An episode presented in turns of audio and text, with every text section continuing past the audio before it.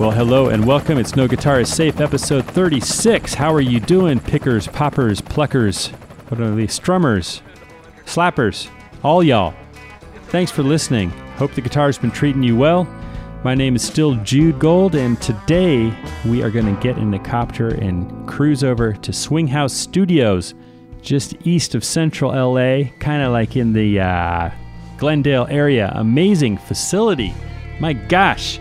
It's run by Phil Jargui, and uh, he is just a cool cat making things happen on the scene. Giant rooms, medium sized rooms, smaller rooms, whatever you need. You could be a baby band, or you could be Aerosmith and the Chili Peppers, two of his clients in the past.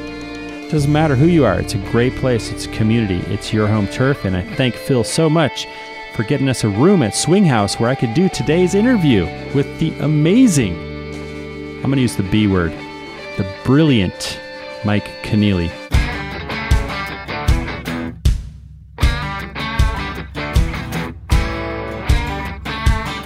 Yeah, I don't usually throw around the B word lightly, but gosh, with Mike, well, first of all, calling Mike a guitar player, that's kind of like calling Johann Sebastian Bach a harpsichordist. So much more to the story. I might even use the G word on Mike. Genius. Guy's kind of a genius.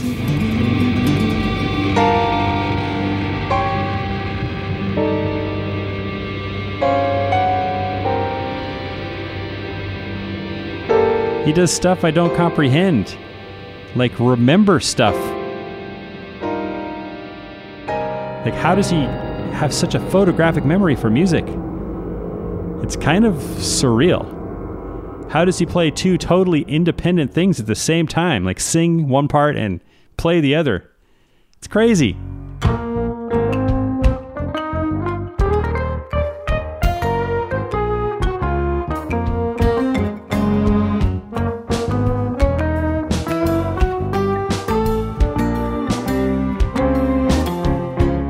Right now, let you know where you're listening to uh, his new album, Scambot 2.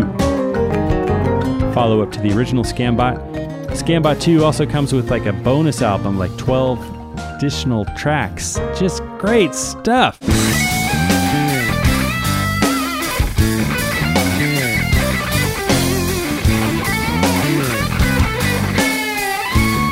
Every one of them, man, they're not throwaway tracks. These are they're all brilliant pieces of music. The guy is so prolific, and every song is so different.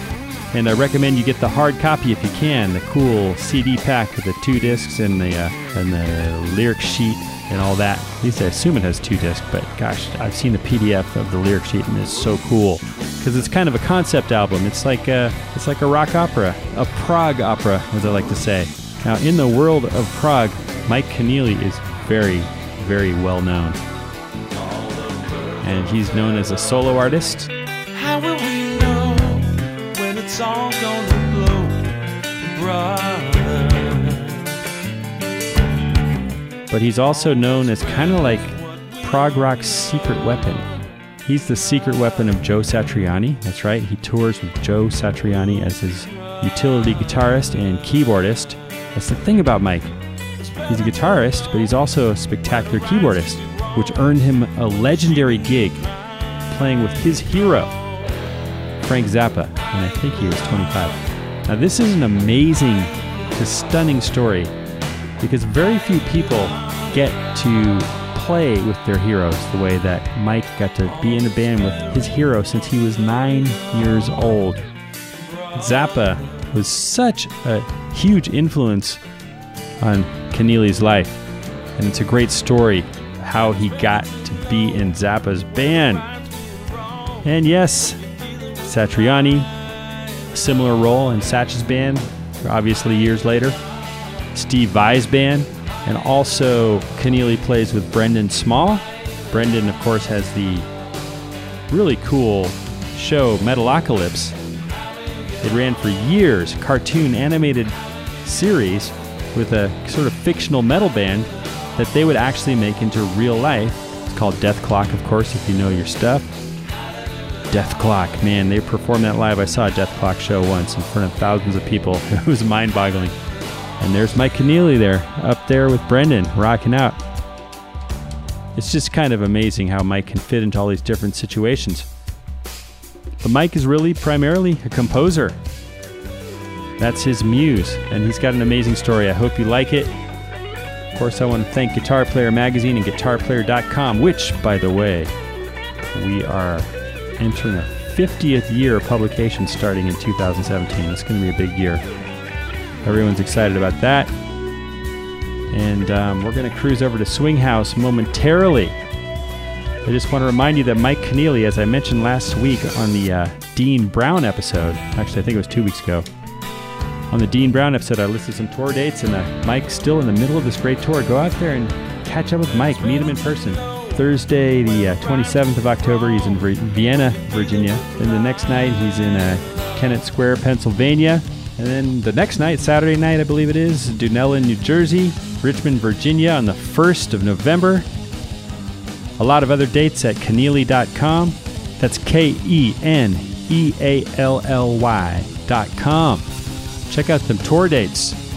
And I got to say, I'm proud to have known Mike for a few years now. I mean, I've interviewed him many years ago over the phone. Oh, I should also say that I got to play a big project with him at the Roxy on Sunset Boulevard with Brendan Small. It was Brendan Small's Galaktikon album, and Brendan performed the whole thing start to back. And has four guitar parts in every song, so there were four guitar players. It was Brendan, of course, Keneally, the great Rick Musallam, and myself. And we did that shit from start to back. It was amazing. Four singers.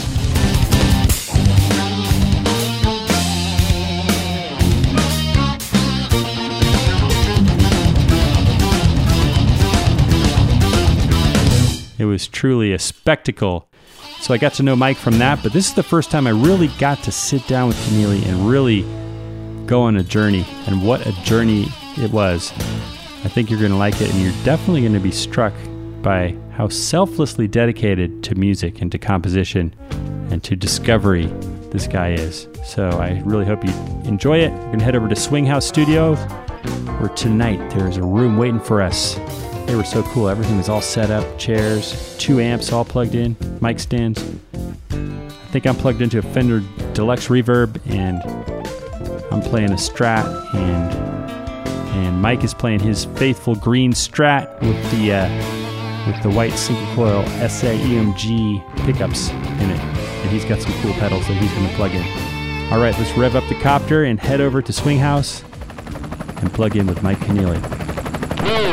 guitar is safe.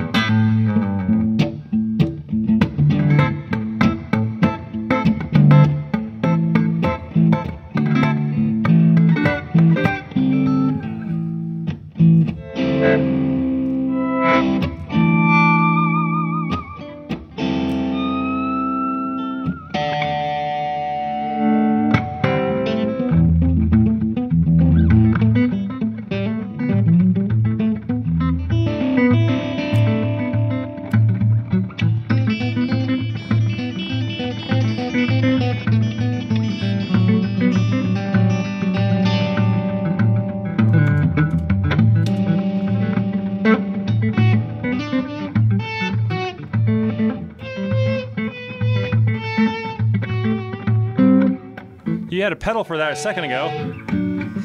Hmm. now you're using a volume knob. It's a different kind of swell, you know. I know. What is this pedal? You know, there's a table between you and me and your pedal board, and I can't see what that is. That's the Philosopher King, Pigtronix. It's a it's a it's ostensibly a compressor, but it, it has a bunch of other stuff going on. Um, it's a pretty crazy pedal. It's really cool. You know, you do those swelling things. There's also you can add additional grit from the compressor.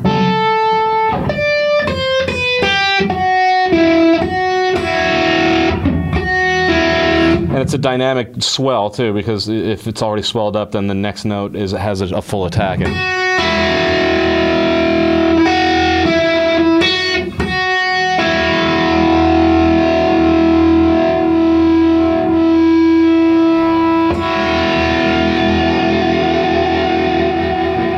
and then you can crank the sustain on it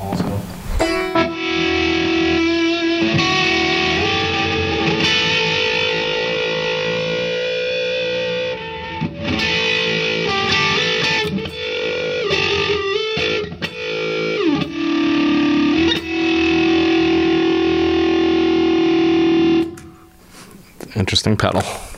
Gotta buy one now. Thank you very much. Yeah. Can we Oh, that's, that's it. Here's the.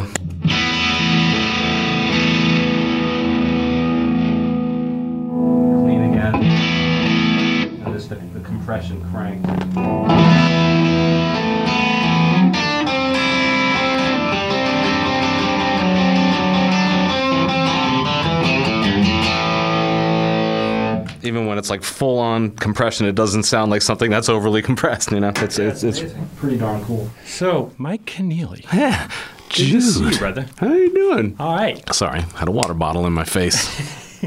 I'm doing all right, man. It's uh, Good. yeah, it's been a while since I. I mean, I don't know if the last time I saw you was at the Roxy with uh, Brendan Small or not when we played a What, um, Galaktikon? That's, that can't be the last time we've seen each other. I know. I've seen you like We've maybe probably, at like, baked in the- potato when you're playing the comedy night with Brendan or Right, stuff like right. that. Yeah, but it, it, you know, it's been a while since we hung at length. That's true. This Yeah. is very true. But so anyway, so you're like doing so much crazy stuff. Great to have you here. It's Thank kind you. of late on a Thursday night, second or third day of fall. You were something. I love the fall. Me too. It's Yeah. like that you can really, yeah, everything. Even in LA, folks, Yeah, you can feel it. you can feel the change. Now, you just came from Pigtronix, which are these are obviously some cool Pigtronix pedals you're running through right now. Yeah. What were you doing over there? Just, Yeah, uh, shooting a, a video for them. They they uh, they they hooked me up with the uh, Infinity Looper, uh, and I've I've really never gotten uh, very deeply into looping technology at all. I'm really a, a you know a child when it comes to that stuff. So uh, I got this looper and had you know a, a limited amount of time to, to come to grips with it. It's insanely uh, uh, limitless in terms of what it can accomplish. There's also this uh, delay they have uh, called the uh, oh it's right over there the Echolution 2 Ultra Pro, and that's an insane delay. It's it's like you could just have that and and get so many interesting effects that, that go beyond the realm of, of mere delay. It's it's it's like a it's basically a synthesizer and eight eight or nine pedals in one. It's crazy. Um, so I just like I wrote a, a piece of music uh, to sort of uh, accompany me on my journey uh, at the, uh, the beginning of my adventure with, with these pedals and with trying to come to grips with, with looping and stuff and figuring out figuring out what to step on when, you know, Oh, for yeah. for a, for a guy who's you know all my uh, my adventurousness uh, it tends to be with the the actual music itself. And when, when it comes to gear, I tend to find things that I like and that work for me, and then just hang there forever until they crumble in my hands. You know. I know Mr. iPhone 5. I, I feel Yeah, you. Exactly. I, I haven't. I, I find no compelling reason to buy a new phone just because it's on the market. You know. Yeah, my iPhone 6 was a year old. It crumbled in my hands, Did it really? Basically. Yeah, Well- they said it was irreparable. Probably because I dropped it 25 times. That's well. that, doesn't help, But, uh, but it is a good business model that they've got going on over there. yeah, that's for it's, sure. it's just like you're there for three hours or something, and you're like, okay, just give me a new phone. It's like, okay, just got to get back. You can't function without. it. I, I know. I know. It's pretty unbelievable. So, but yes, But anyway, yeah. So, uh, so I, I wrote a piece of music uh, for for this Pigtronix video, and I uh, I got three good takes. Uh, you know, the thing about working with with effects is if you're being kind of experimental, is that you you never 100 percent know what's coming around the corner. So each one of these. Uh, is partly composed, partly improvised videos ended up in a completely different place, you know. So uh, I don't know which one they're going to go with. I know the third one I was we were all really happy with. So, so I imagine, like some people, the the old expression "falling off a log" is really easy to do. Like it was easy, even easier for you to like write an amazing piece of music or very involved. Like you're Well, writing all the time. I don't know how you do it. Well, well, it's uh, thank you first of all. You know, um, well, yeah, I just I don't know. I really really like music, and I'm I'm always. I'm always after something new that I like. Like I, if, if if there's if there's some band around that that is, is really cool, I want to know about it. If if the, you know you know how it is, or even if it's Yeah. an album that's 50 years old, if I've never heard it, I, I, I want to know about it. So I'm I'm always like on the on the march trying to trying to find some some cool music, and often I have to write it in order to to hear it. You know, it's it's like that's always my my kind of goal when I'm writing is to try to write something that I've never heard before, much much less played. Um, You know, and that's it, it. seems like that should be obvious. If you're writing a song, you don't you, you don't want it to be something you've heard before. But I'm I'm always like I'm trying to uh, just like stretch things in different directions, and, and that includes my fingers. I, it, like I'll often, if I figure I've never put my fingers in this position before, therefore, obviously, I've never heard myself play this before. Uh, so if I find some configuration of fingers that I've never considered.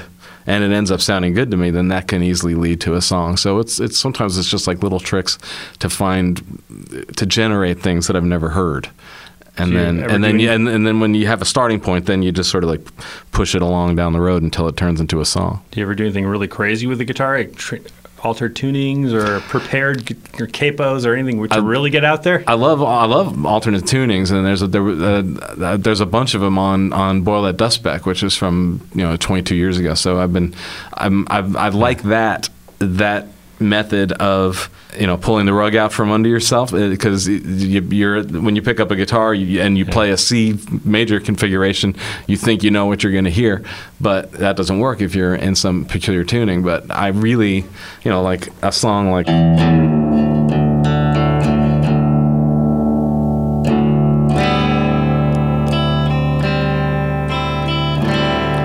This is uh, the the desired effect from uh, Boil That Dust Speck, and it's uh, it's basically like a, a what is it D11 chord? I guess it's a C major up top.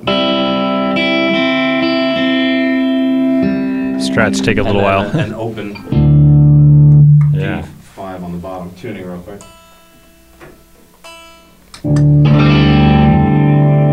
So I'll look for a tuning that just when I strum the guitar by itself gives me something pleasing, you know. And then at that point, it's like okay, all the old tricks. Like there's a C major, that don't work. you know, that's. Well, I mean, that's the fun part. If you play standard chord shapes in an alternate tuning, you never know what you're gonna get. That sounds like you know, like three guitars playing at once. So that's kind of cool. But with that, I got this.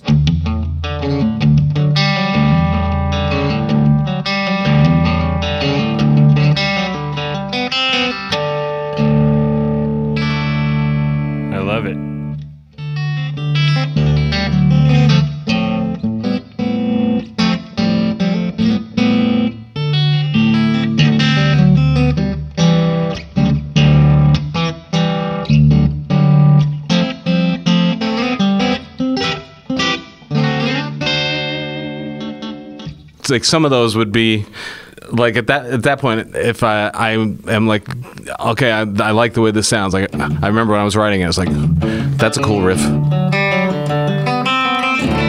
that I wouldn't be able to play if it wasn't for that tuning. And then I, I remember on the B section, I wanted, oh, what if I have like a bass line and a melody at the same time? So easy bass line when you've got a drop D is just. And then what kind of melody can I play on top of that bass line?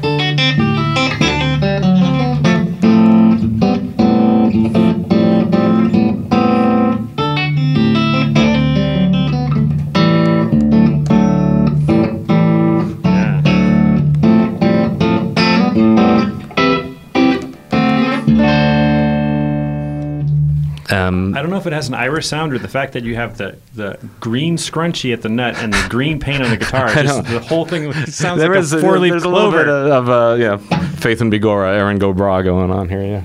Yeah. So the alternate tuning thing I've, I've been digging for a while. Uh, you mentioned uh, so, so the prepared guitar. I haven't uh, got into that. I'm, it's Yeah. like the people who do that are so serious about it and so you know so adept at it that I always feel like if I come anywhere near my guitar with a screwdriver, a screwdriver, I feel like a pretender. You know, I feel like a dilettante. It's one of those snooty terms, though. Like Prepared. prepared, like it, it evokes like academia a little bit. But I, I kind of mean just like fucking with the guitar in some kind of weird ways, which you it- do all day long. I mean, it's just the, the the the people that do it and do it for the right reasons are are fascinated by the textural possibilities of guitar.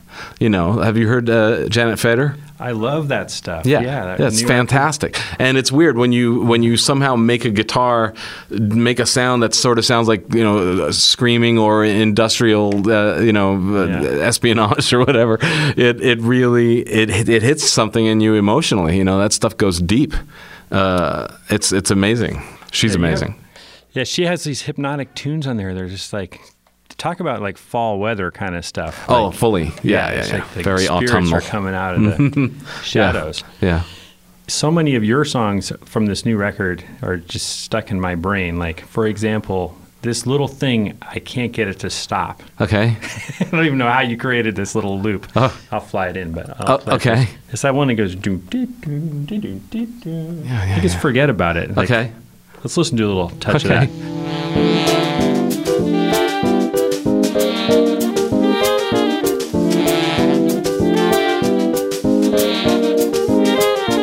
This is a guitar player, folks. Who, uh, There's no guitar in that song. Though. I know, and it's just been stuck in my head all day. I'm sorry.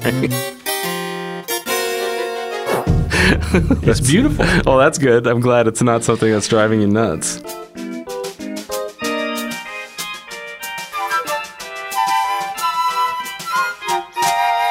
Now, I want. I'm just curious. How did you go from being someone who, at one point, didn't play guitar to being such a crazy composer? What's the first memory you ever remember of hearing some amazing music that just moved you? Mu- music that moved me. You were three Well- years old. Well, I'm I'm it, I'm probably the Beatles, really, because I was I was I was young when they when they hit, but old enough to be cognizant. And by the you know, I was born in 1961, so uh, I was aware of what was going on, and and I did think that there was like some magic going on there.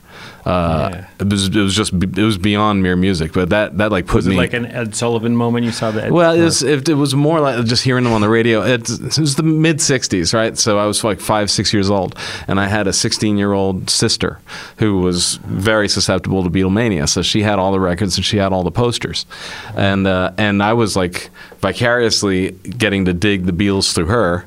Uh, and I would listen to her records in the basement and stuff. And then the Beatles in '66 and '67 started to get too weird for her. You know, it was like with Revolver and Sgt. Pepper. She got off the train. I inherited all of her Beatles stuff, and I became obsessed to an annoying degree. I'm starting to see some stuff here. Yes. And and uh, and they they, they really. Uh, uh, infected my my brain and, and my soul and stuff and What are some examples of a couple songs that really? I mean, it's how do you choose with the Beatles? But anything just popped your head in, in the second. Well, I mean, I always loved, and, you know, and this is like a guitar moment that uh, it's two guitars on the record, yeah. but and your bird can sing. It's like.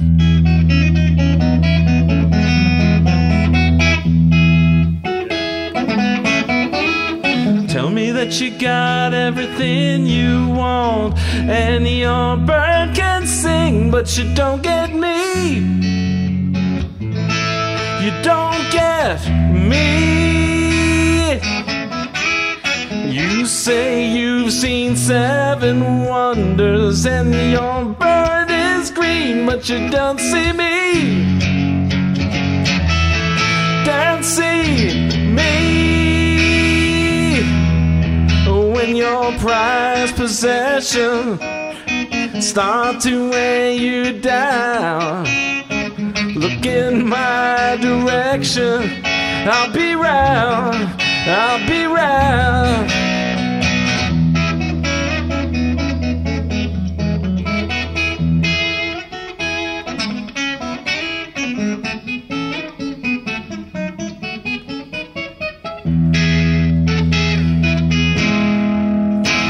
Dude, you store stuff in your brain like that.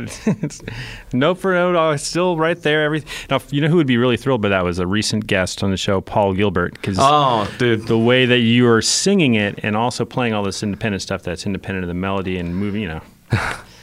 Sure, a lot of uh, eighth notes, but yeah, but still, there's so much melodic changing. It's it's so it's just like it's like Bach or something. It's it's it's so logical and so ingenious and it just it's so pretty, you know. And then when you hear it with you know, with Beatle guitar tones and, and John Lennon singing that melody, just the sound of John Lennon's voice is unbelievable, you know? vibey. Yeah. Yes. It's crazy stuff.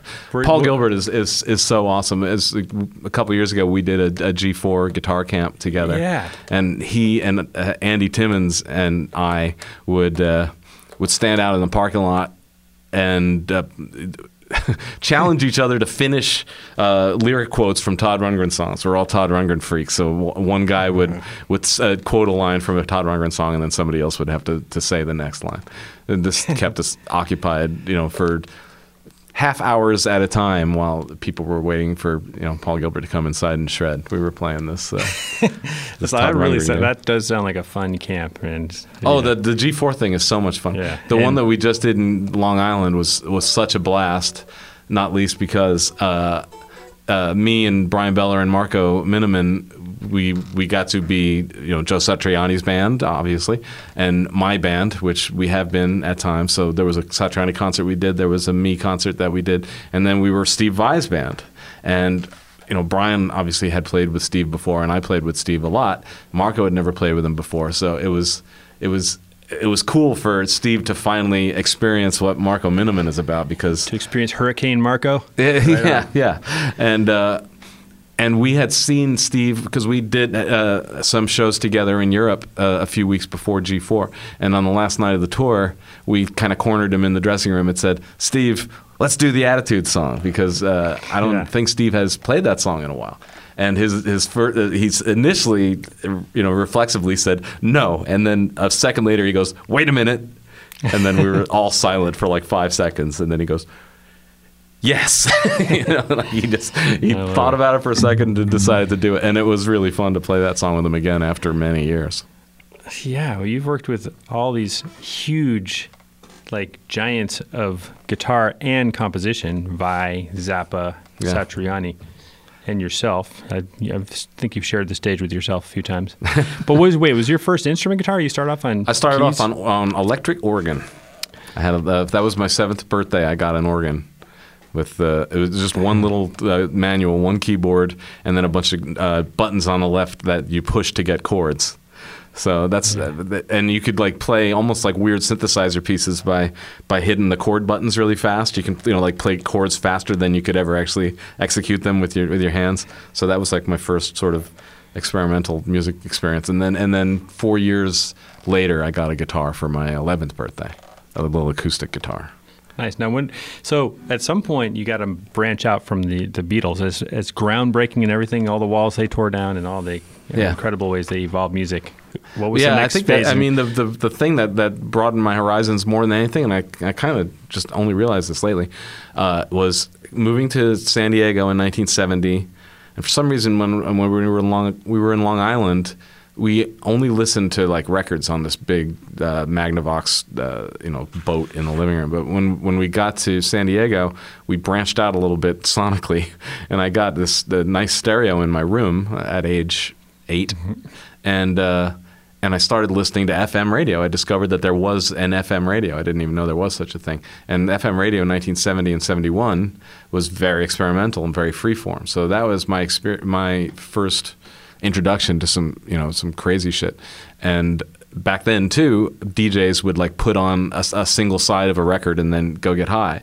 So I, I would be sitting listening to you know all of side one of Tarkus by Emerson, Lake and Palmer, and all of side one of uh, Islands by King Crimson, or Every Good Boy Deserves Favor by Moody Blues. They would just play just play the whole record in the middle of the day.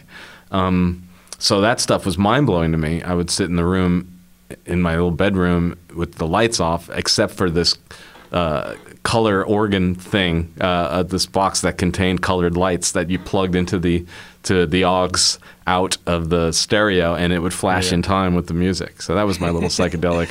You know, I was nine years old. I wasn't doing any drugs, but that was as close as I could get in that in that little room. Yeah, I. Um, you know how it is, and uh, and so because I was an organ player and I heard Emerson, Lake and Palmer, and I thought, wow, that is that's that's amazing. I didn't know you could do that on an organ. So and also the you know it was in five four that the crazy Tarkus riff.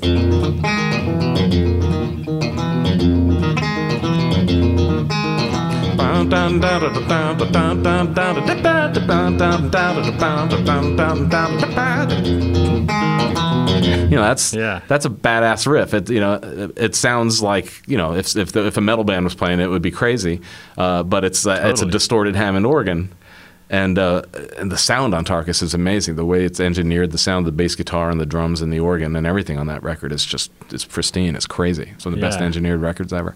So that blew my mind. It's, I can talk forever about this stuff. so then you just started transcribing all that stuff, just naturally, just curiosity. I would learn stuff off of records, but I didn't really. I wasn't. I wasn't schooled formally so much. I had an. I had That's an what I organ mean, teacher. you- yeah. okay, I'm going to grab that lick. What is that? Yeah, exactly. Learning stuff off of records like crazy, but rarely writing it down. I didn't. I didn't really have the discipline for that. I wasn't like a Steve Vai who was, you know, sitting transcribing on paper Frank Right. Zappa guitar solos for fun. And I was. I just wanted to get on to the next thing. I couldn't take the time to write it down, so I was just learning stuff off of records all the time. When I was 16 years old, I spent the summer uh, learning every Gentle Giant guitar part.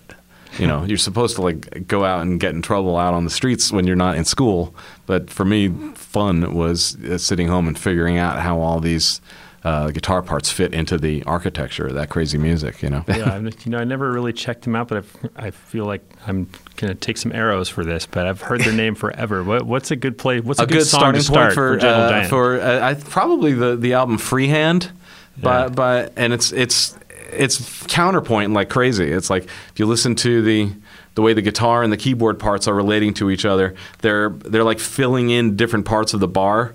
You know, the keyboard might hit on one, and the guitar will hit on one end, and then they'll just sort of like go back and forth. That's that sort of counterpoint thing is a huge part of their sound.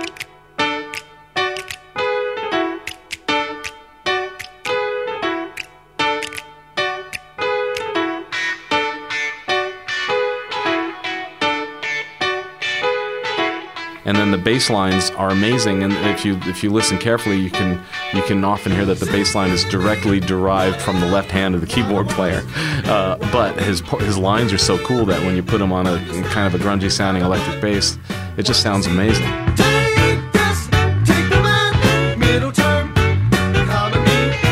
And then there's a drummer who joined uh, like the fourth album in or so, and he the, the songs are very intricate, but he plays them like it's like it's pub rock. You know, it's like wherever it's possible for him to just groove straight through all this crazy stuff, he does it, and it makes the stuff sound funky. You know, there's a lot of progressive rock doesn't sound particularly funky. There's something really groovy and crazy about Gentle Giant, and and it, and also it's can, gets very dissonant at times, but always under control. You never feel like they're they're going to hurt you badly unless it's a good kind of hurt.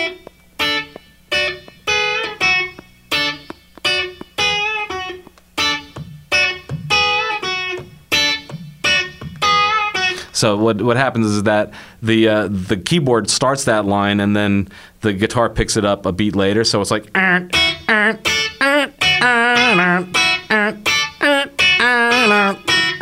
And then while that's happening, the bass is going.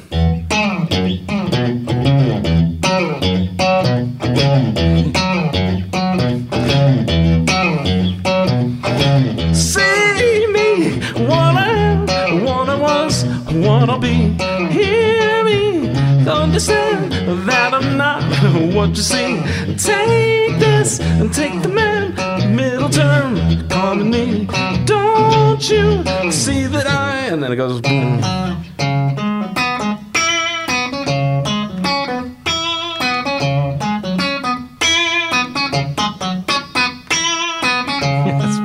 You know, it's just it's you can tell it's like it's weird, but it's groovy too. You know. Did you you turn into like a 16 year old, a really amazing playing 16 year old when you start singing stuff like?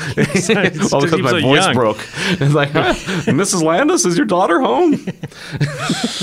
Well, I mean, I don't know how we possibly cover everything. Did you go to music school or anything to No, put I all had, together? I had an or- organ teacher who would come to the house and show me stuff. Yeah. But it was the, it was all the that whole musical grounding was like uh, standards from the 30s and 40s. That's that was what the basis of, of her you know her uh, curriculum, and it, it was really good. I mean, it, it, it showed me a lot about harmony.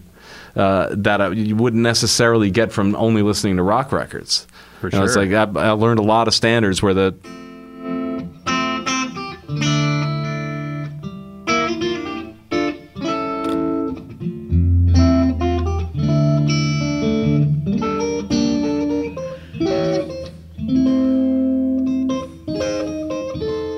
it's just like Yeah. uh, that's, Those songs are timeless. They're beautiful. yeah they're, they're absolutely gorgeous yeah Yeah. uh, so that was what I was learning uh, for to to please my teacher, and meanwhile I would be teaching myself stuff from Emerson, Lake and Palmer, and uh, and Focus, and Jeff Beck, and Yes, and eventually Zappa. You know that that really Yeah. took hold when I was nine, and there was a kid across the street who said. You're a weird kid, and I think that you can relate to this music. And he had Freak Out, uh, and he played me "Help I'm a Rock," and I said, I need that album. You know, I had I had to uh, acquire it in a trade. I remember I got that album. I got the first Black Sabbath record. Uh, I think Tommy. Uh, I I remember like really doing good in this in this what trade. did I you have to give up for those? I can't remember, so it couldn't have been anything I really needed. Yeah. nice. yeah. But so so- so you know, I became obsessed with Zappa at that point. and how old were you then? Like 13? I was nine. Nine, nine years Yeah. old. That's right. You just Yeah. obsessed Uh, with Zappa at nine? Well, yeah, uh, and I had uh, the thing is I had seen him That says a lot. I in think. like Hit Parader magazine and stuff. And there was this record store called Soundsville that I used to go to when I was like eight, nine years old, and and just like look at all the psychedelic posters. It's 1970, so it's very patchouli ridden in there, you know, and a lot of black light posters and. You know, and looking at the Blood Rock records and whatnot, and then there was a poster of Frank Zappa in the back. It was one of him. was- You know, the, there's a lot. There's several different versions of posters of him sitting on the toilet, and this Right. is one of them. But it's a side view, and he's got his his chin resting on his fist, and he's grimacing at the camera in a really kind of uh, sinister way. And I was terrified by that poster. So my first experience with Zappa was was fear, and then uh, and then I saw the mothers with Flo and Eddie on the Dick Cavett show. I was lucky to have parents who would allow me to stay up late enough to watch the Dick Cavett show when I was nine, and uh, and the mothers were on and they played. You know, they they looked really really ugly, and I expected the music to be ugly. And then they played "Sofa," which is a beautiful song. You know, I am a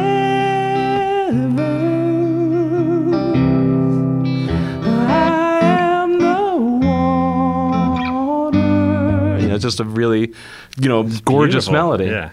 Uh, and I didn't expect that from the group that looked like this. So I was, you know, fascinated right away by that dichotomy. You know, the way he looked and the way he sounded. And then when I heard uh, "Help I'm a Rock," which is just a an, an on, onslaught uh, sonically. Uh, but at that age, I just thought it was hysterically funny and, and super, super weird. And uh, you know, and I had a taste for weird humor. I used to, I loved you know comedy on on television, and I loved Mad Magazine, and I was you know way into that stuff when I was a kid, and I still am. Like most like most musicians, I'm a comedy nerd.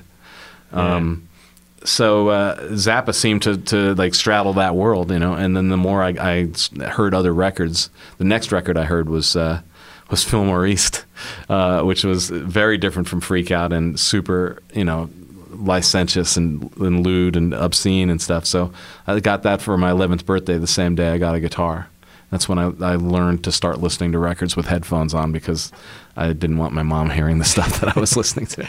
Um, but then I heard we're only in it for the money, and that was the album that completely blew my mind. I said, "Oh, okay, this this dude is a genius," and uh, and I then became obsessed. So how old were you then? I guess I was ten. and and the way I heard we're only in it for the money was a kid at at elementary school who was a yard monitor. They had slightly older kids whose job it was to monitor the schoolyard, which basically just meant he step he stood there, and Right. if somebody hit somebody else, he would tell them to stop. Uh, but we would just get into conversations about about music. You know, he somehow noticed that there was something. Uh, uh, unconventional about me and struck up a conversation and it turned out that he was also like antisocial misfit weird kid. And uh, and so we had connected on that basis. He said i'm going to bring you some music. And he brought me uh, the living in the past album by jethro tull and we're only in it for the money by zappa. And Oh, and once again my mind was blown. That's the cool thing about being a kid.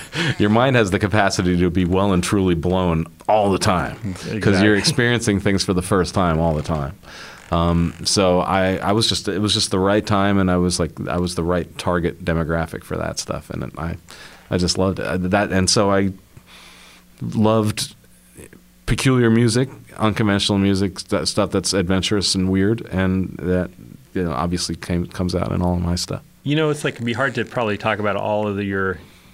Yeah and plus I and- and once uh, this is stuff I can talk about forever oh, get I love it. I know, but you you have like probably had some bands and stuff, and I don't know. That's what- interesting. We, like uh, I wasn't as into the idea of gigging then as I was recording.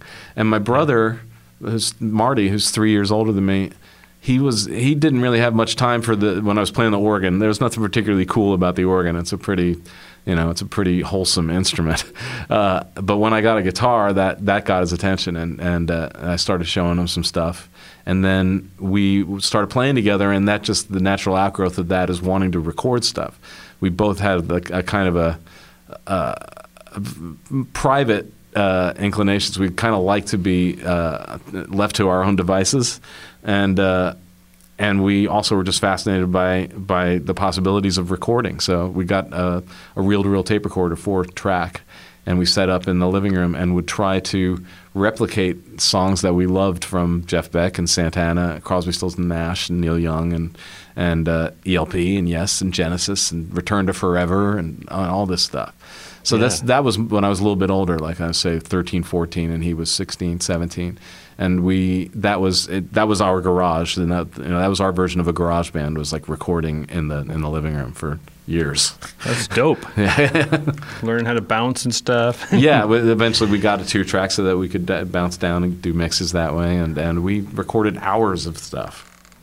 And then gradually, I started getting more interested in songwriting, and that was the beginning of what went on to be called the Tar tapes, which was a bunch of cassettes that that that we made throughout the '80s. Uh, and uh, at that point, he like focused entirely on engineering, and I was. We got a drum machine, the you know the Oberheim DMX. We got that in 1982. And we spent days programming one song. It was like getting super, super like detail oriented and obsessive about every little thing. And then a guy from Oberheim heard our, our drum program through a, a friend of ours who was working at a music store, and he said, "That's the most advanced drum programming I've ever heard." The guy was working at, at at the Oberheim thing, and we were just like freakishly, uh, you know, obsessed with it. It was like, it was like you know, Aphex Twin levels of uh, obsession. Um, so Wow. we just had a good time. So where did you go from there? Like when you finished high school or whatever? No music yeah, well, it's, training uh, or it's, uh, I no, it, it's like I had an, a pretty unbelievable father who was like really supportive, and when I, I was nearing the end of high school, I, I I hadn't I had you know no clear idea of what I what I wanted to do other than make music, you know. So I, I I went to my dad and said, "Well, I guess I got to figure out, you know, am I going to school? Am I getting a job? What, what's happening?" And and his immediate response is, "No, uh, that's not. Your job is to is to write songs." You know, he had been like buying me equipment and encouraging me through all this time because he he had a pretty clear vision that that was what I was supposed to be doing. So- Epic dad. yeah, epic dad. 100%. Thank Wow. you, Joseph Patrick. uh, and he, he uh, you know, he made it possible for me to just continue experimenting and, and figuring out what I was doing musically. And Yeah. that's when, you know, Marty and I started doing all the recording. And, and gradually we decided, oh, maybe it would be fun to do this on stage. So we got, you know, some bass players and drummers and quickly learned that you can't play your own music on stage. So we had to, we, you know, and expect to get hired in a bar in San Diego or El Cajon. Right. So, uh, Really so- quickly. yeah, yeah. So it's like, oh, maybe we should try to make a living, or at least try to earn something musically. Uh, so we did the top 40 thing for a few years, and that was how I was spending, you know, about two years before the Zappa thing hit, and uh, and that was just pure serendipity that I happened to call his office and ask for a job during a time when he was in need of. You don't happen to just call. well, so what happened there? well, he had said after the 84 tour that he was, uh, you know, long before I was in the band, he did a tour in 1984 and he- lost money on that tour. Every tour that he did in the 80s, he lost money. So he said after that one, I'm through. I'm tired of losing money. I'm tired of, you know, issues with with band members. I'm, I don't want to. I don't really want to spend time with humans anymore. I'm to get this. I've got this uh, Synclavier computer sampling musical instrument uh, that will play anything that I could imagine, or I can program it to, to, to you know make all of my musical dreams come true. And it never misses a note, and it never, you know, it does blow in the bathroom during a rehearsal or to show up late because, you know, there's a drug deal that went bad and he has to go after a guy with a gun, you know. It's- it's- so he, he's like, I'm going to hang out with the com- with the computer for a couple of years, and he did. And but then in late 1987, I heard that he was back in rehearsal with a new band. It was on the 818 Pumpkin uh, hotline, which was the Zappa information phone number, 818 Pumpkin. You'd call it up and you'd get a recorded message saying hmm. whatever Frank was up to. And as a hardcore fan, I would call every week. And, and one week it said, Frank's in rehearsal with a new band. And I got up, I, I, I got up the gumption to call up the next day during the day when there were people in the office and said, I don't know if Frank's looking for anyone, but I'm I'm here. I play guitar and I and I play keyboards and I sing and I, I have all of Frank's records. Like you know, and I know all of his stuff, and that got translated to Frank that I know all of his stuff, meaning I, I can play every single one of them. So he, Frank called me himself the next day and said, "You can play all. You know all my songs. You can play all of my songs." And I backpedaled slightly. I said, "Well, you know, I've, I've got all your So records." wait, how old are you in the 25. And or how do you feel when you hear your Well, hero? you know, I picked the up the phone and, and and a lady's voice said, "Will you hold for Frank Zappa?" And I said, "Yeah."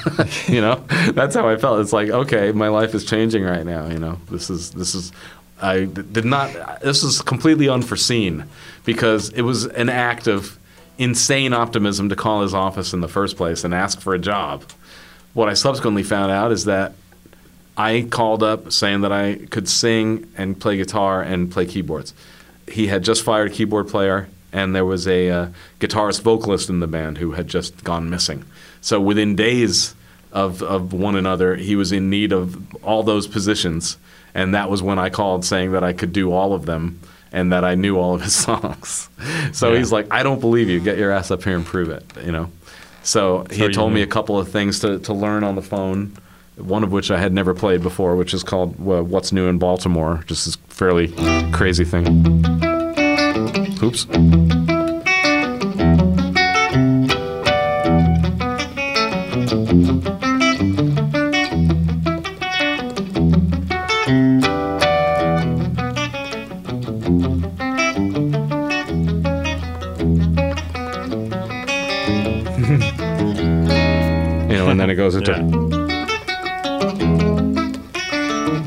you know, it's it's it's it's crazy. It's all yeah, over yeah. the place. So I had to figure that out in a day. And then there was another one called Sinister Footwear too, which is starts off really pretty.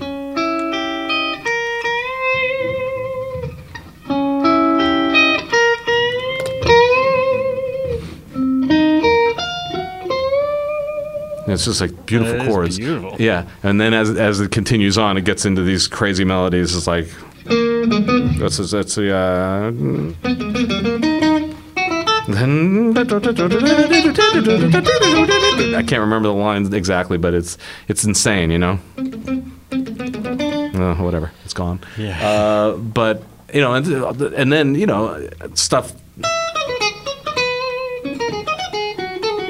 He was just like a, a lot of this stuff was in my memory because when I was growing up, it was my idea of fun to try to figure out this insane stuff, and I had never even dreamt that some of these things could be done on guitar until I heard Steve Vai play them with, with Frank in the early '80s. Like specifically this melody by Mont- on, from Montana. On the record, it's marimbas, you know, and so a marimba can really execute these.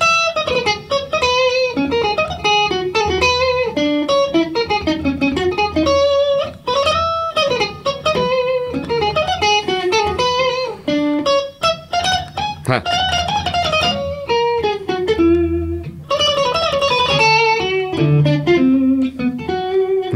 Not the most forgiving tone for, for playing stuff like this.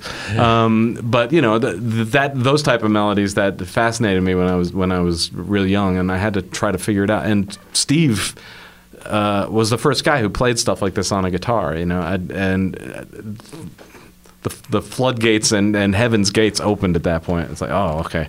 I got to try and figure out how to do that. So, what was the day like when you first met Frank? You were walking up the stairs or whatever, or down the stairs? Yeah, well, I mean, I was I was in San, in San Diego. He was in L.A. So my brother drove me up for the audition, and I sat in the back of the car attempting to play every Frank Zappa song I could think of in a, in a two and a half hour car ride, which is not likely with in 300 songs. But I just like I was going a little crazy trying to think of everything I could think of, and if I like couldn't play a note I would say like, "Oh my God, how, how am I going to pass the audition? I, I can't remember what that note is or something." And and he, my brother Marty, stopped the car and pulled over to look at me, like look at me right in the eyes and say, "You are never going to be more ready for this audition than you are right this moment." Wow. And I was like completely impressed by his wisdom and the fact, that, yeah, you know, he just like he he calmed me down like incredibly, uh, and uh, Yeah. so I just. I enjoyed playing the guitar in the car for the rest of the trip, and then I didn't bother putting the guitar in the case when we got to the rehearsal studio. I just I walked in the front door holding the guitar, uh, and Frank's you know first thing he said when he saw me was, "Hey, nice case," and Great. and then I plugged into Ike Willis's amplifier, and he asked me to play the songs that he had told me to play on the phone. And then you know he just started testing my uh, you know the width of, of my knowledge of his music, and he's just saying, "Okay, you know?" Uh, Returning Again, which is an example of a song that I hadn't played before, but I had listened to it so many millions of times that it was, you know, imprinted in my consciousness. So I was like, okay, just give me a second. You know, it's like, a, and I know in my head that it starts, na na na na na na na na na na na na but I've never played that before. But I know it starts with the note nut. So I was like, Yeah. Okay, so na na na na na na na na. na. It sounds kind of pentatonic. Yeah, so okay. And, and uh, so what I like demonstrated to him in real time was that even a song that I didn't know right away, I could call it up from the- Reel that sucker in. yeah, exactly.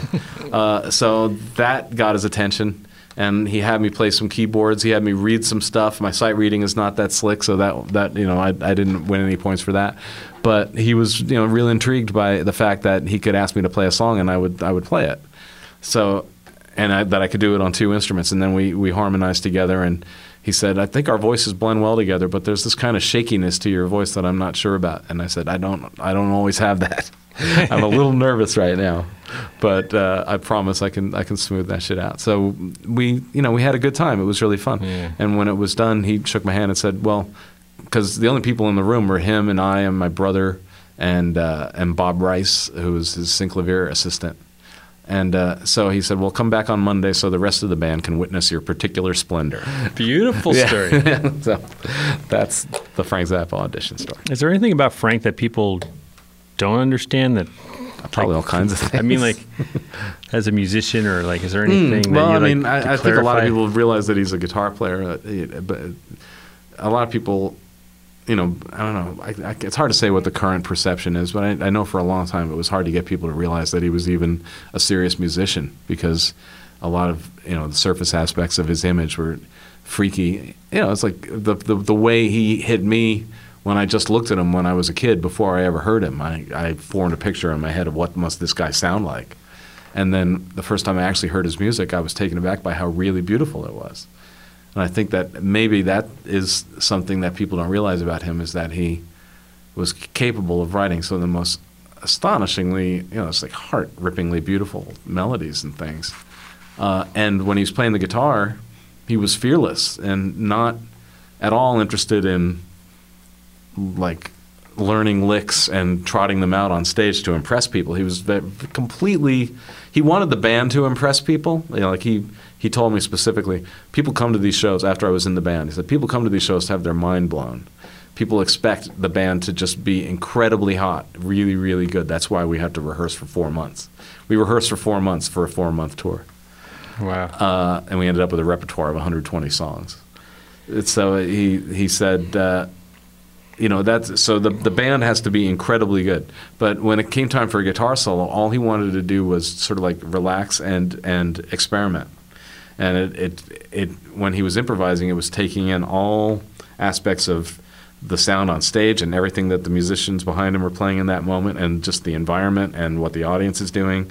And he would boil all that down and you know, when he was when he when he had it all going on, he could create a completely improvised statement that was, you know, it was, beyond a mere solo, and and definitely not just like a guy who's who's blowing and and, and playing stuff he's practiced. It's like really adventurous, really. Um, in in just like ingenious, uh, creative, nonstop, just like spinning out uh, so many beautiful lines and moments and sounds. You know, it's crazy.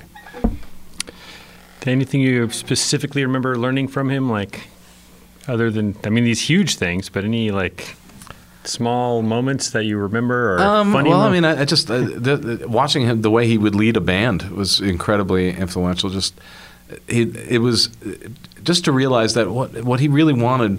You know, what did Frank Zappa want? What's what was his motivation? He he he wanted a laugh a, a large portion of the time. He really, when we were having a good time at rehearsal, we would be getting a huge amount of stuff done, but we all our sides would be aching from laughing. You know, it would be really, really great. Uh, I th- I think that if it was cost effective, he would be happy to just he would have been more happy to just rehearse forever, because it was again the stakes are low and and you're you're. The, you don't have the additional tension and pressures of touring, which kind of sunk that band. Uh, you know, that, that, it, there were unfortunate sort of dram- drama things that happened between the members of that band that ended ended the group prematurely, and that was unfortunate. Um, but when Like we were just all up in LA rehearsing, we were all happy. Sounds like a great, incredible era. hmm Did what did else? What did Frank have any like? Like what did he do when he wasn't doing music? Did he have anything else that he ever did that he liked to do? He's he's not uh, the that sort of guy to take vacations. He wasn't interested in, in time in downtime. He would Bowling? get he would get restless. He wanted to just be uh, composing all the time. That's what he dug was to compose. I man, well, Yeah. if anyone carries that torch and has that same possessed possessedness, that's you. Well, thank you. I swear to God. How do, as a musician myself, I'm always struck when I, I've only seen Zappa play Zappa, never seen, never got to see Frank, and uh, but I've seen ZPZ three times, and I just it's astonishing to me Oh, it's incredible. that, and I imagine it was the same with Frank that anybody could remember this all that stuff. Like Well, even it's- it's- one song, let alone fifteen songs or something. Yeah. Well, it's kind of funny. It's it's like it it's all you know where where how you're wired and where your head's at. The thing that's interesting to me about you know like a a, a melody like the Black Page, which is a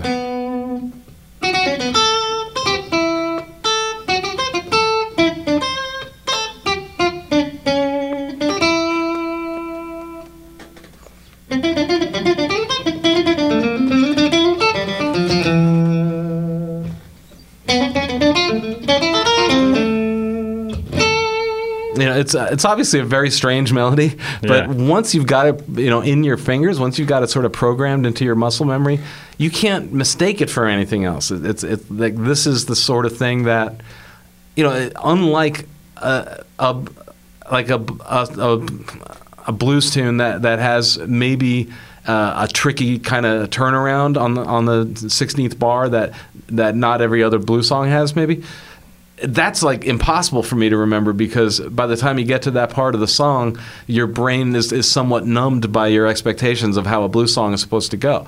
And Right. then and then I, I had this problem some, uh, with with learning Satriani's music when I first got in the band because uh, for the first tour that we did, we had a, a, a succession of songs, or you know, like a group of songs, maybe four or five songs that had quite similar solo vamps grooves, you know, and and that's what like that's what f- freaks my head up is is when I have to remember the the distinctions between similar things. With Zappa, I never had that issue. Every composition just felt like its own little flower or something. that that once it got and once once I had absorbed it, I, it's never going to go away. You know, which is not to say that I don't screw up. You know, it's like before when I was trying to play that melody in uh, in whatchamacallit, uh, Sinister Footwear. Oh, I think I remember.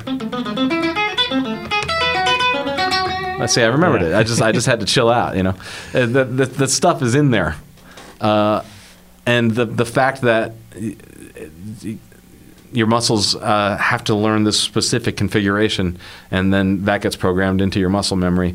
Uh, it, it you know, there's no other melody that makes your muscles do precisely that thing. So somehow I think that makes it easier to call up later. I don't know. But I, I also just really, really love Frank Zappa music. I think you have special wiring. Okay.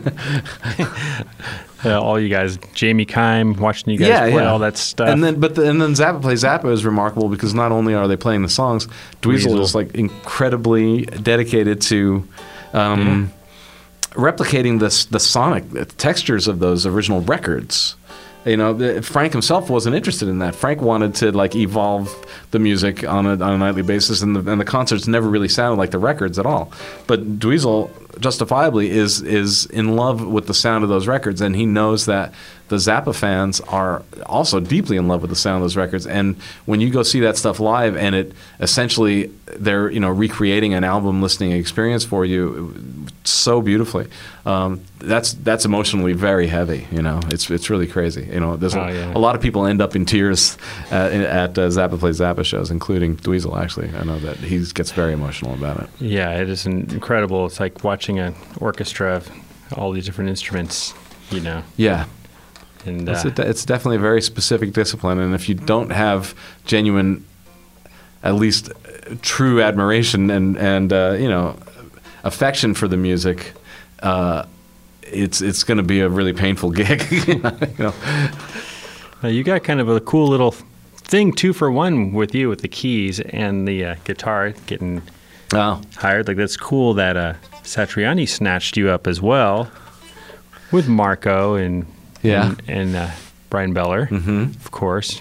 These mm, ninjas, yeah. cold-blooded killers, you guys. you guys taking a prisoner. So, uh, talk about Joe for a second. I mean, this guy is he's it's so fun, man. That that that that, that whole I mean the band is, is fantastic, but the the whole Joe's whole organization is just a real pleasure.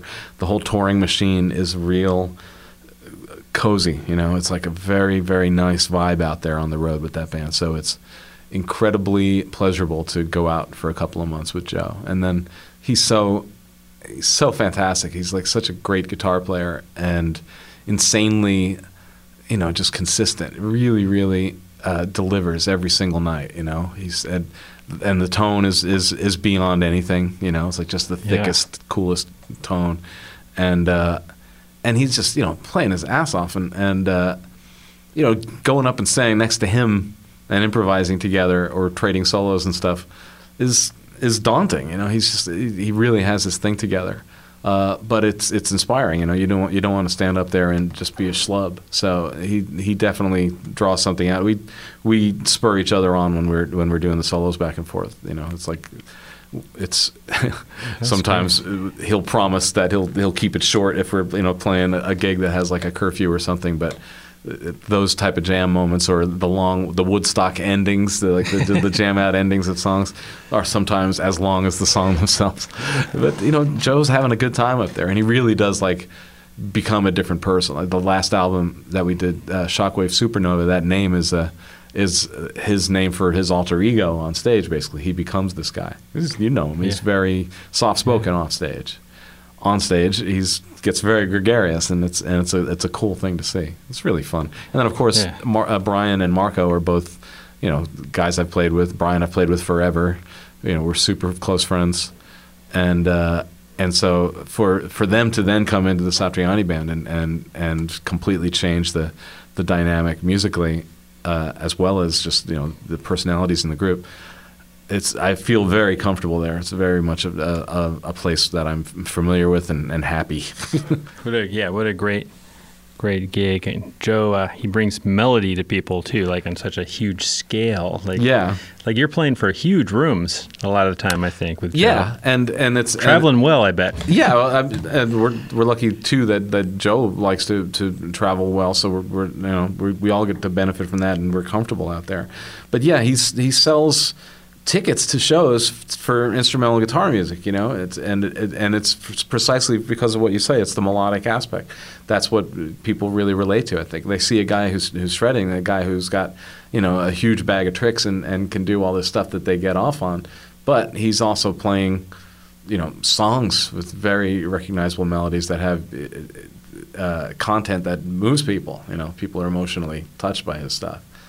And it used to be it's similar to when I was in Vai's band, and I was a bit more.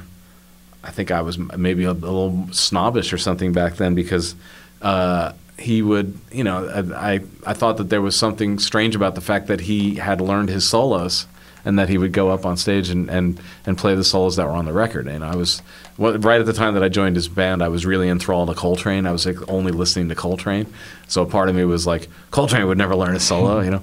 But then I, you know, started doing shows with Vai, and I saw how people would respond when he played "For the Love of God," which it's is you know, it you could potentially play, uh, you know, other things over those those those chords, but that's not what that song is about. It's not about blowing over changes. It's about playing precisely those notes because he chose them for a very specific reason in the studio.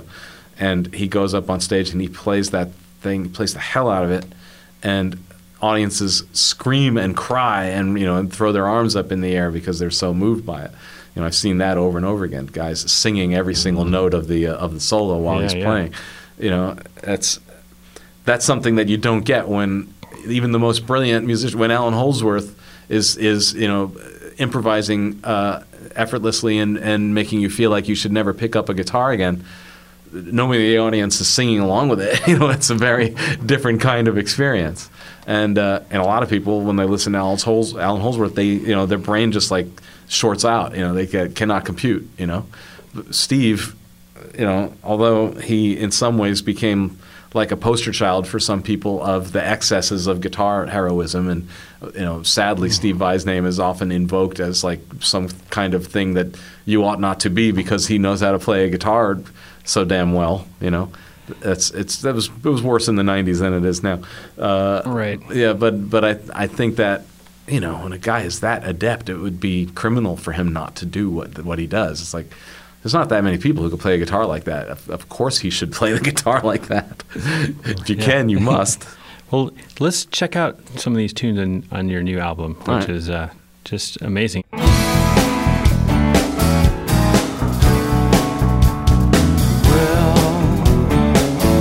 Are you selling it mostly as a as a two CD set, or is it kind of like available two different ways? The the the physical album of Scambot 2 is uh, a, a two CD set. That's the only physical object. Seeing as how we're good guys.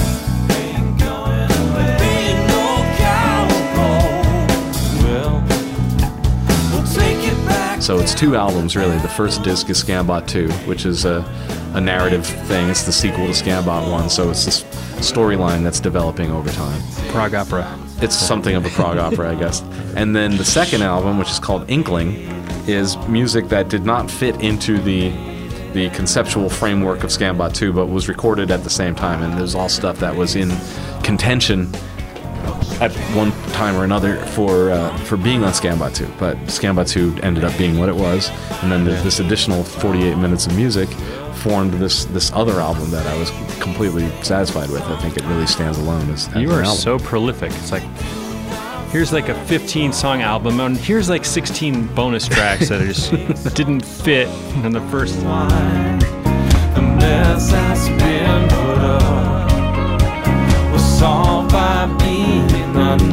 There's a really cool like uh, booklet in there too with all the lyrics and Yeah, there's there, well, there's this stuff. very elaborate storyline and, and drawings of all the characters, and it's you know very very elaborate artwork.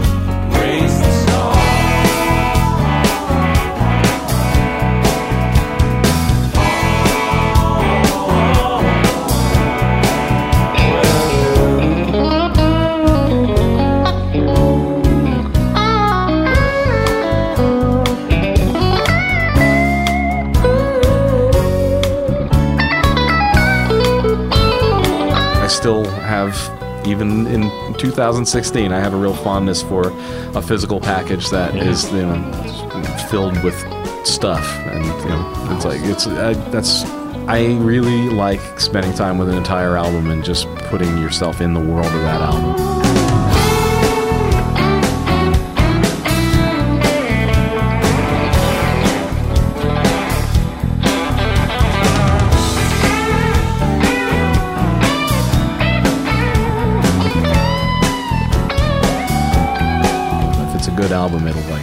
Grab up the listener and take them along on a journey, and that's what is exciting. eyes aim down upon me. Some words you've heard before. man, I, every time I hear it, I hear more and more stuff. It's just so many layers and twists and turns, and you create a different world on every song. Oh, thank you. Well, first of all, like on the, you've got like one of the world's shortest songs, mystery song or something. Oh, mystery song on Inkling, yeah. on it's, Inkling, it's four seconds long. four seconds long, hilarious. You could loop it and it would sound cool or something. you guys suppose you could.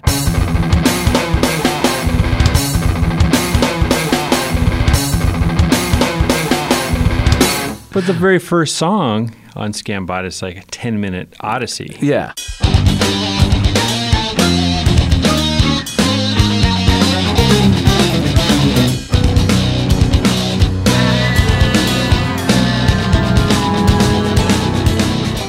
I, I thought that it well it, it suited my purposes in terms of the storyline, but I also thought that it it really uh, kind of worked for the album to start with the, the, the densest, craziest thing. Because it is, it's 10 minutes long and it's it's very information packed. There's a, there's a lot of action in that song.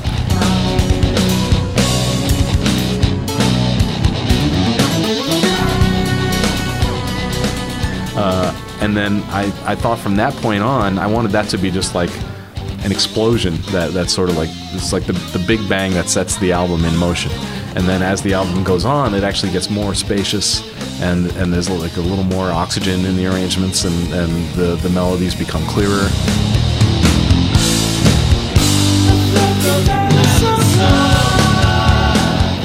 And the arrangements uh, become uh, not quite so layered and dense.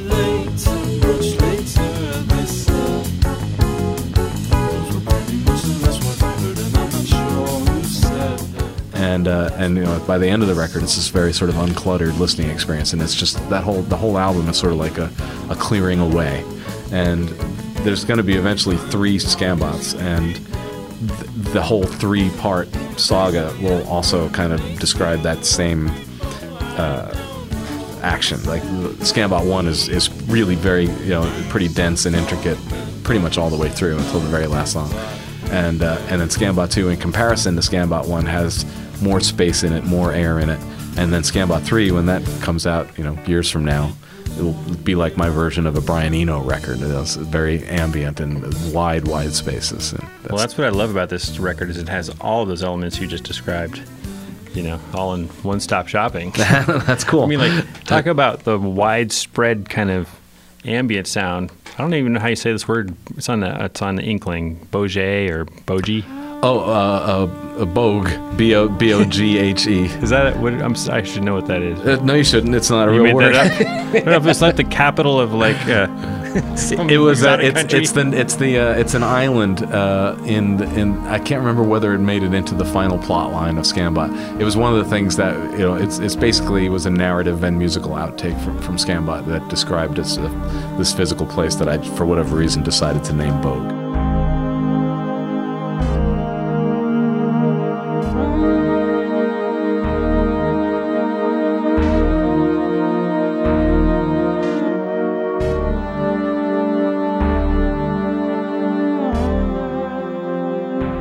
Yeah, that's that is a, a pretty ambient piece. You're right. It's just like these slow moving synthesizers and stuff until the guitar comes in. These these acoustic guitar sort of you know, interruptions that come in, and then the electric guitar comes in at the end, playing this you know really unusual melody and stuff.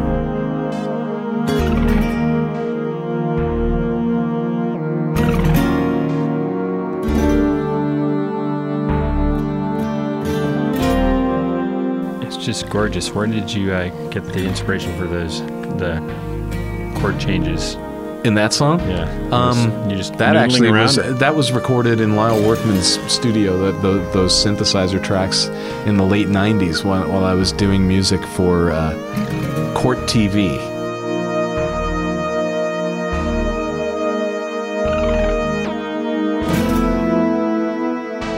And I recorded like so many hues, like a bunch of stuff, huge amounts of stuff. And I, I they said, well, you can keep. Uh, you can keep the uh, the you know these songs. You, these are your songs. You can do whatever you want with them. So that was awesome. I got paid to do the soundtracks, and I was I got the use of all this music that I did. So a bunch of that ended up on Nonkertompf, and other parts of it have been on like uh, you, you Must Be This Tall and Wine and Pickles, and I think some of it may have snuck onto Be Fantastic and stuff. I've just been repurposing this music over the years, and some of it is still around. And, uh, but that particular piece that's on Inkling is, is like one of the, the the cooler things from all those soundtracks. And, and then I, I overdubbed all the guitars, whatever, like 15 years later. Oh man, just gorgeous. Now, tell me about the tone of this solo on. I think it's called Roots Twist. oh yeah. Screaming tone.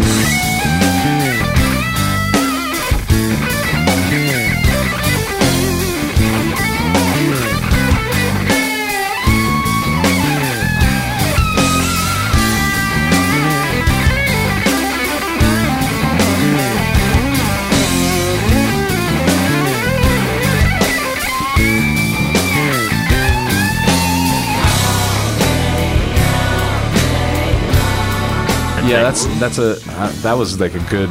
Uh, let's see, that was probably a combination of of the Rivera mic'd up, and then a clean track, which we then routed to some uh, Yeah. you know some virtual amp. So I, I think it's a it's a combination of mic'd amplifier and, and virtual amplifier.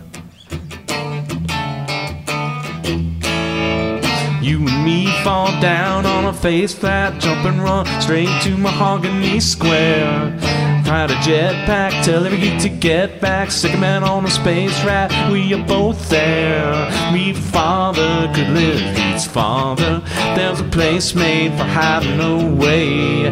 Pete's father could lick Steve's father. Life took, I shook a lot on that day. There's a feather twirling above the heather, riding about in leather, calling be lost. Et cetera, et cetera. That's a that's, a great. fun song to play. You can actually play your songs. Yeah. Most people are like, "Oh, a new album, I got to learn it." Oh well, it's some of the stuff I had to learn. I actually just did uh, some some play along videos for uh, for EMG last week. Oh, cool. Where I did this song. And Are those for- EMGs? Those like a white cases, but EMGs. I don't know. Yeah, these are Yeah. uh, essays from the from the when did I get these? Single Probably like coils. 1990, 91 or something. I've had them a long time. Yeah. Um, but yeah, I did I did this song Roots Twist, and I did the first half of In the Trees, and the song Sam, and another song called Roll. So I had to learn this. I had to learn how to play the songs again to, to do that. But I'm going to be playing a bunch of this stuff on the road with, with Bryan Beller and, and Joe Travers uh, at the end of October, Yeah. beginning of November. We're doing a, a bunch of dates in Chicago and the East and the South. And then like- coming to Baked Potato. We'll be on Bake. We'll be at the Baked Potato Sunday, November sixth, and then Tuesday, November eighth, Election Day. we will be uh, we'll be playing at the Big Potato on the on election night. So no matter what happens that night, uh, hopefully we will uh, we'll have some Yeah. badly needed uh, community there. Always a great community at the Tater. And uh, the the show on November sixth is a trio show with me and Bryan and Joe Travers. And then uh, the, the show on election night, uh, Rick Musallam will be joining us, and we'll be a, a, quart- a quartet that night. Dude, you play with so many great guitar players. It's hard to get them all. Rick is fantastic. You know, who are you just talking about? Lyle Workman. Lyle Workman's amazing. You know, Musallam is amazing. Brendan, Def- Brendan get- is amazing. Dude, please let's tell me tell me about this great friend of ours, Brendan Small. Like Hmm. you, you do so much stuff with him. I was blown away when I first saw Dethklok because you were on the bill with some seriously savage hardcore metal bands, Mm-hmm. and then you guys came out in, like the middle slot. I can't remember was it Slayer or somebody or Oh, um, was that uh, was that at like a festival or, or it's like at the? Palladium. That particular gig I'm thinking of. I think we were probably with Mastodon on that tour. Yeah, I think it was Mastodon. Yeah, Mastodon and and Converge and High on Fire. I think was was who was on that tour. I mean, this the screen above you, it's like the size of a basketball court or something. And it's just so genius. And Yeah. this is, I guess, this is Brendan's vision, but it's the way it works. Yeah, it's it's well the the entire show has a visual component up on the screen. So while we're playing on stage, Gene Hoglan, you know, legend, our drummer, is uh, is got a, a headphones on, so he's hearing a click and he's hearing cues from the the video soundtrack to keep us synchronized with all the action on the screen. So everything that we're playing, either d- the the cartoon Dethklok is up on the screen playing the same song, or there's some conceptual video, animated video thing that is illustrating the lyrics. So, but we, you know, obviously it's a very tightly controlled show. There's no room for anything to go astray. We have to be in sync with the video for the entire hour of the show. So, Gene is the one who's got the, the high pressure, you know, situation there. All we have to do is play with Gene. um, but Brendan's achievement on this thing was crazy because you know he he came from from you know from love of guitar and love of metal and he was a, a, in the mid 90s he was a, a guitar student at Berklee and he's thoroughly schooled and he's he's learning all that stuff uh, but he's he doesn't like have a a band or um, he's not performing live and and and I, probably some I think he was even having some issues with stage fright the idea of getting up on stage to play guitar so he started doing stand up as a means of combating stage fright which is the single most terrifying Yeah. thing you can do is stand up comedy you know Yeah.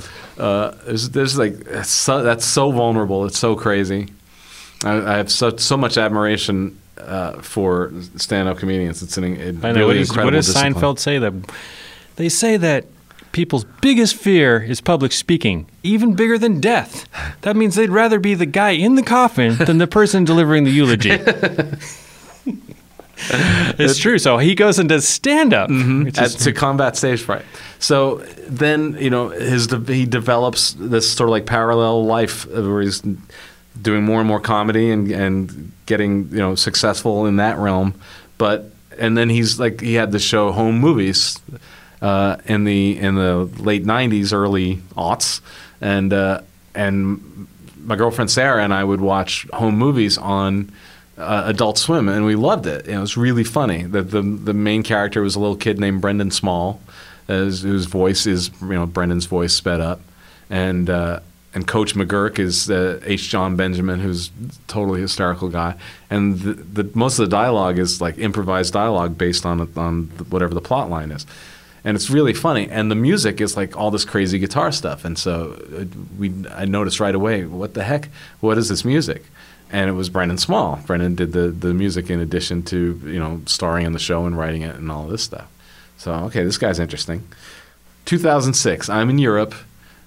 Sarah, my girlfriend, sends me a message. This is the era of MySpace. She goes, "Hey, Brendan is on MySpace. You should you should uh, you should write him a note and say hey." So okay, you know why not?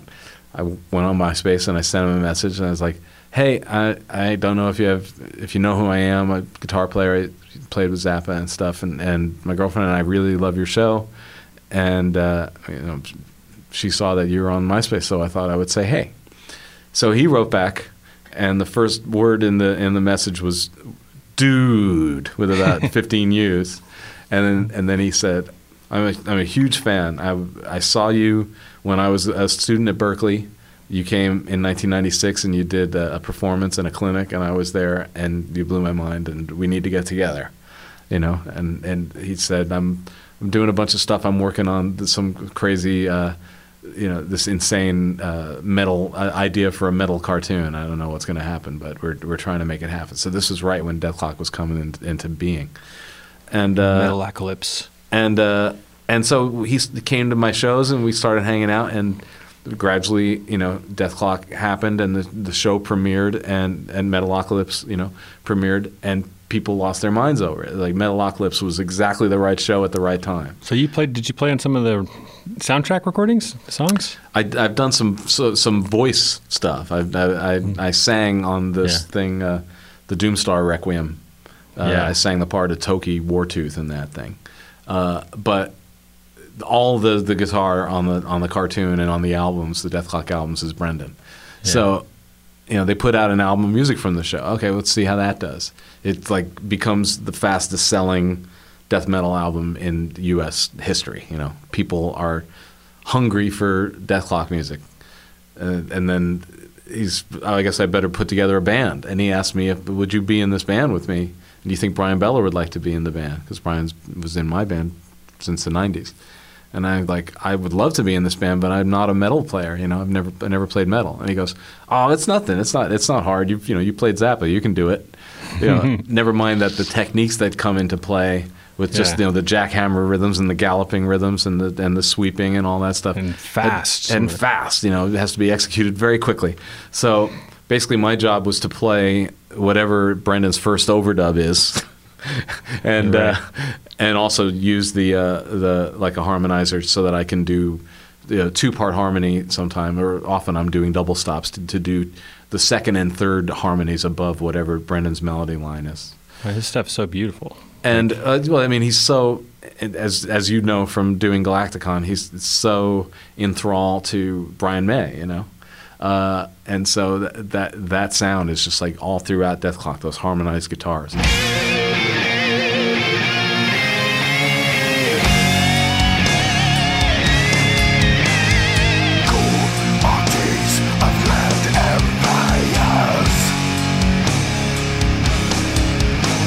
But what's crazy about Brendan is that okay, so he's the mastermind behind Dethklok. He's doing all the, the, the guitar playing on the records.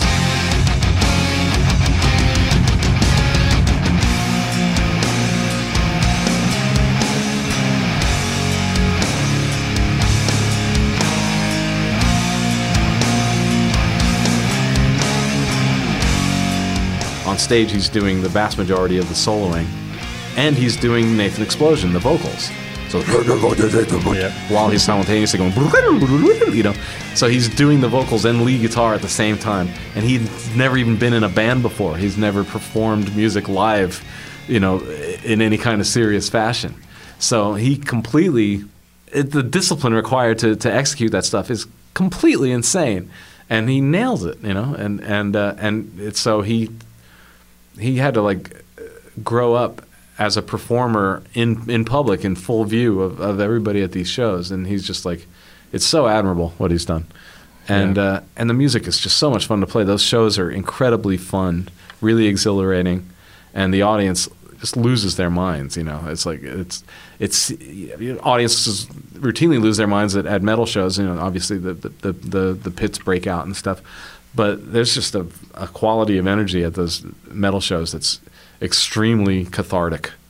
And it's so much fun being on stage while it's happening. And just a Yeah. this is a feeling of community you know? It's like everybody's getting off on it so hard and, and sharing that experience. It's really fun. I hope we get to do more you know? Yeah, well, he's got the new Galaktikon record he's working on. He's, he's working on Galaktikon 2 right now so Yeah. we had a good time playing Galaktikon 1 once Isn't that amazing? How many guitar players do we have? It's, I think there was four, right? It was you, me, Musallam, and Brendon. So yeah, we were doing you know four part four part guitar harmonies. it's pretty crazy. Yeah, it sounds. So sometimes we have like four baritones, or at least two or three baritones, and Yeah, the the, Yeah. the, the, the Yeah. for Dethklok the stuff is tuned down to, to C. Yeah, Brendon. Yeah, he has a lot of cool concepts too, like the whole baked, where he's doing comedy mixed with live band. And I've Yeah. seen you do that a couple times when you're available. Yeah, I've, I've it's I haven't done one in such a long time, and it's a drag. But it's like I've, I've been I've been traveling a lot, so I've been missing out on doing these these baked shows. But yeah, it's Brendon and Steve Agee, both brilliant stand-ups and, and both guitar players, and and when I'm there, it's me and Pete Griffin and Joe Travers. So, and then it's the thing where every every uh, st- every stand-up wants to be a musician, and every musician wants to do comedy.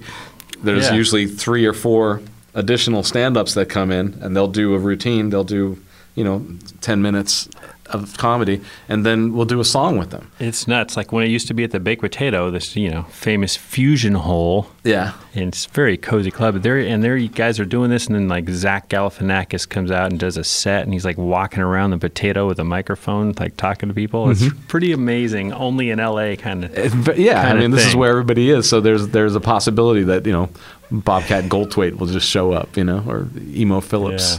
It's totally fun. Now, speaking of new projects, can you talk about like you just came from a rehearsal today, or pre- I mean, you're doing so much this week. But what's this new like super group you're trying to form over here? You and your Oh yeah, buddies. yeah. I, I haven't discussed this publicly at all, so I guess this is this is a scoop. But yeah, I I won't say the name of the band uh, because we might still you know have to discuss it. Um, but I've been doing a bunch of stuff with with Kris Myers, who's the drummer from Umphrey's McGee. And he's a fantastic drummer, and he's he's all over Scambot too. And he uh, he's perf- performed live with me several times, and I've sat in with with, with Umphrey's McGee know, a number of times. Uh, and those guys are fantastic, and he's a great drummer. And then Pete Griffin, who was the original bassist from Zappa Plays Zappa, and who is also all over Scambot too. Uh, I've, well, I've got together with Kris Myers and Pete Griffin and Ben Thomas, the singer from Zappa Plays Zappa, and Jonathan Sindelman, who's an incredibly talented keyboard player here in LA. And we've been getting together whenever our schedules allow, which tends to be like one or two days every three months. Uh, and we we set up at, at Kris's place and we write songs together. And this is a completely new experience for me. And I didn't realize until I started doing it that it was. But that everything that I've ever done in music, I'm either the the band leader in charge of everything and writing all the music, or I'm a sideman, you know, and I'm playing the leader's music, and, and I have input into things and might have some arrangement ideas and stuff that get implemented, but I'm not co-writing the material at all. So it's Right. always one extreme or the other. Until now, I realized, you know, this is like probably the way most bands work is they get together in a room and they knock ideas around and they come up with songs. I've never experienced that before, and it's really fun. and uh, so we've we've been writing. As of today, we have like seven songs in progress, and we're not concerned so much with doing an album at this point. It's more about building a repertoire for live playing. So we kind of want to just like emerge as a live act, and and continue developing the material on stage. And go. Umphrey's is a, is a completely uh, phenomenal. You know, it's a, it's a, it's a they're a major touring act within the jam band world. You know, it's like the same people that are Yeah. going to see Widespread Panic and Phish, and uh, they're going to see Yeah. Umphrey's, and they play for thousands and thousands of people every night, and they tour constantly. So that's we're you know sort of like a little bit in that jam band realm, but it's it's it's you know, it's a, we're we're all prog geeks, so Yeah. naturally there's there's pr- prog elements. But Ben is a you know he's like a, a gut bucket, real kind of rhythm and blues singer. At, you know, he's got a lot of sort of like extreme, uh, like deep bluesy stuff going on, and he's really versatile. You know, he he can bust out on a guitar and on a trumpet and on a trombone and on a Jews harp and on a bongo. I love that You know, dude. Yeah, Super he's- humble, too. he- yeah, Ben. Yeah, yeah. He's and and just very creative vocally, and it's not something you know people who have seen him with Zappa plays Zappa haven't necessarily picked up on this side of him. You know, when when he's a, a part of of creating freely, all this stuff comes flying out of him. He's a really interesting frontman and and a, and of course we haven't performed yet. So the the frontman aspect of it has it's kind of I'm digging not being the the primary singer for a change, uh, focusing more on just playing. Can you preview one of the riffs from the band? No, Not even three notes. no. there's one that goes. It, it's here. The, the, I'll, I'll count it in so you can hear where this riff sits in, in in relation to the groove. It's like one, two, three, four. I already lost it. Count it again. One, two, three, four.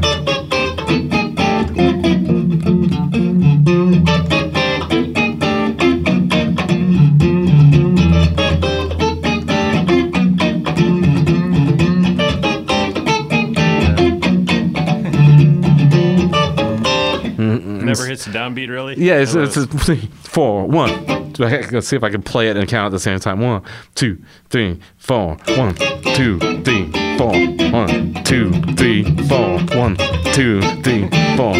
One, two, three, four. One, two, three, four. One, two, three, four. Two.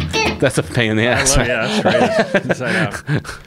I can't match that, but you know, I did play with uh, King Sonny Akosin, this great guy from Nigeria, mm-hmm. and he that high life stuff. And Yep. one of his tunes, like I learned it because I'm the guitar player, but the rest, the, yeah, the keyboard player, like they never quite knew where it came because it never hits the one ever, or the down, it never hits the downbeat. It's like you know, maybe I'll turn off this thing.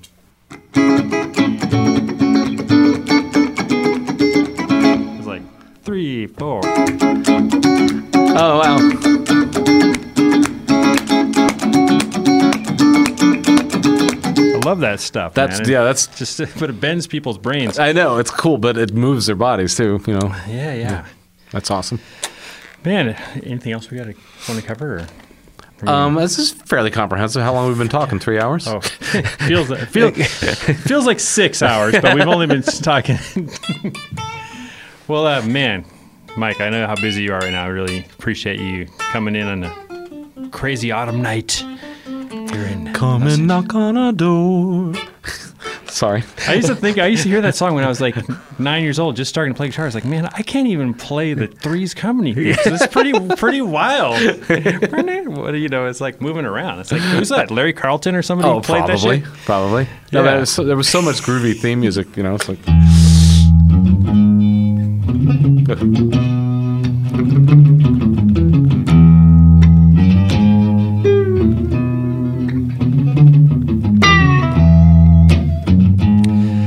know. This stuff's so good.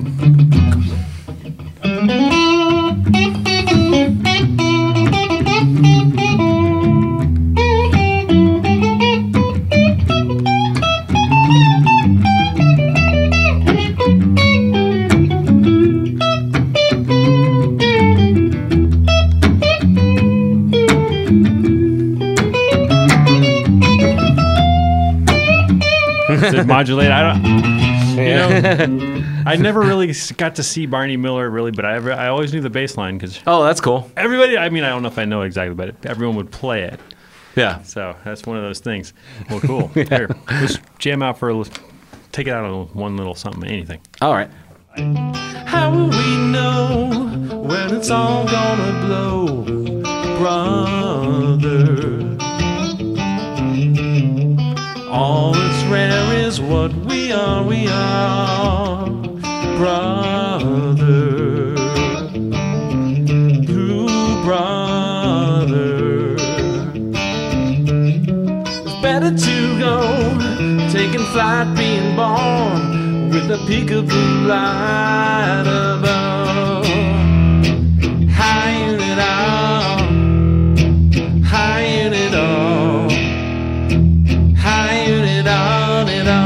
Want to solo over this? That's okay.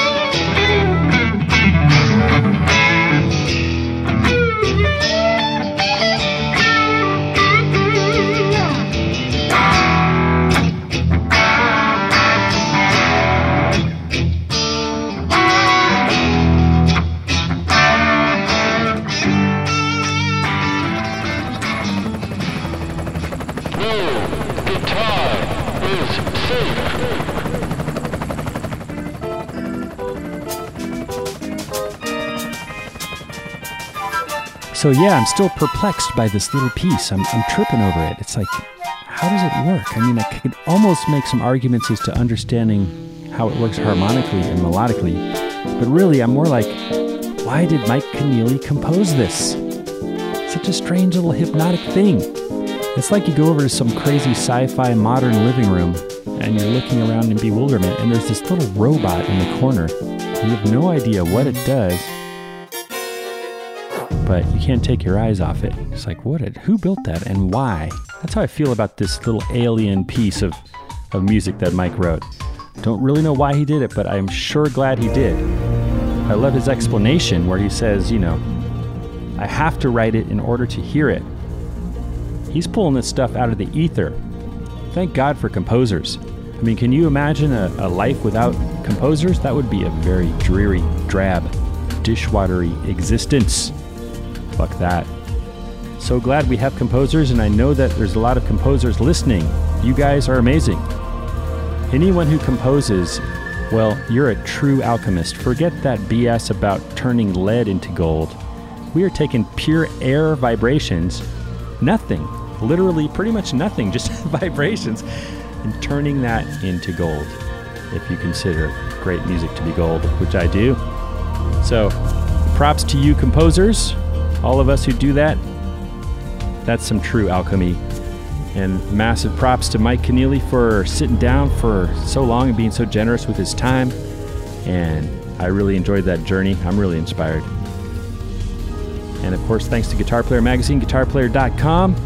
Going to be a big year for Guitar Player coming up in 2017. It's the 50th anniversary since it's been in publication. Can you imagine? That's pretty impressive.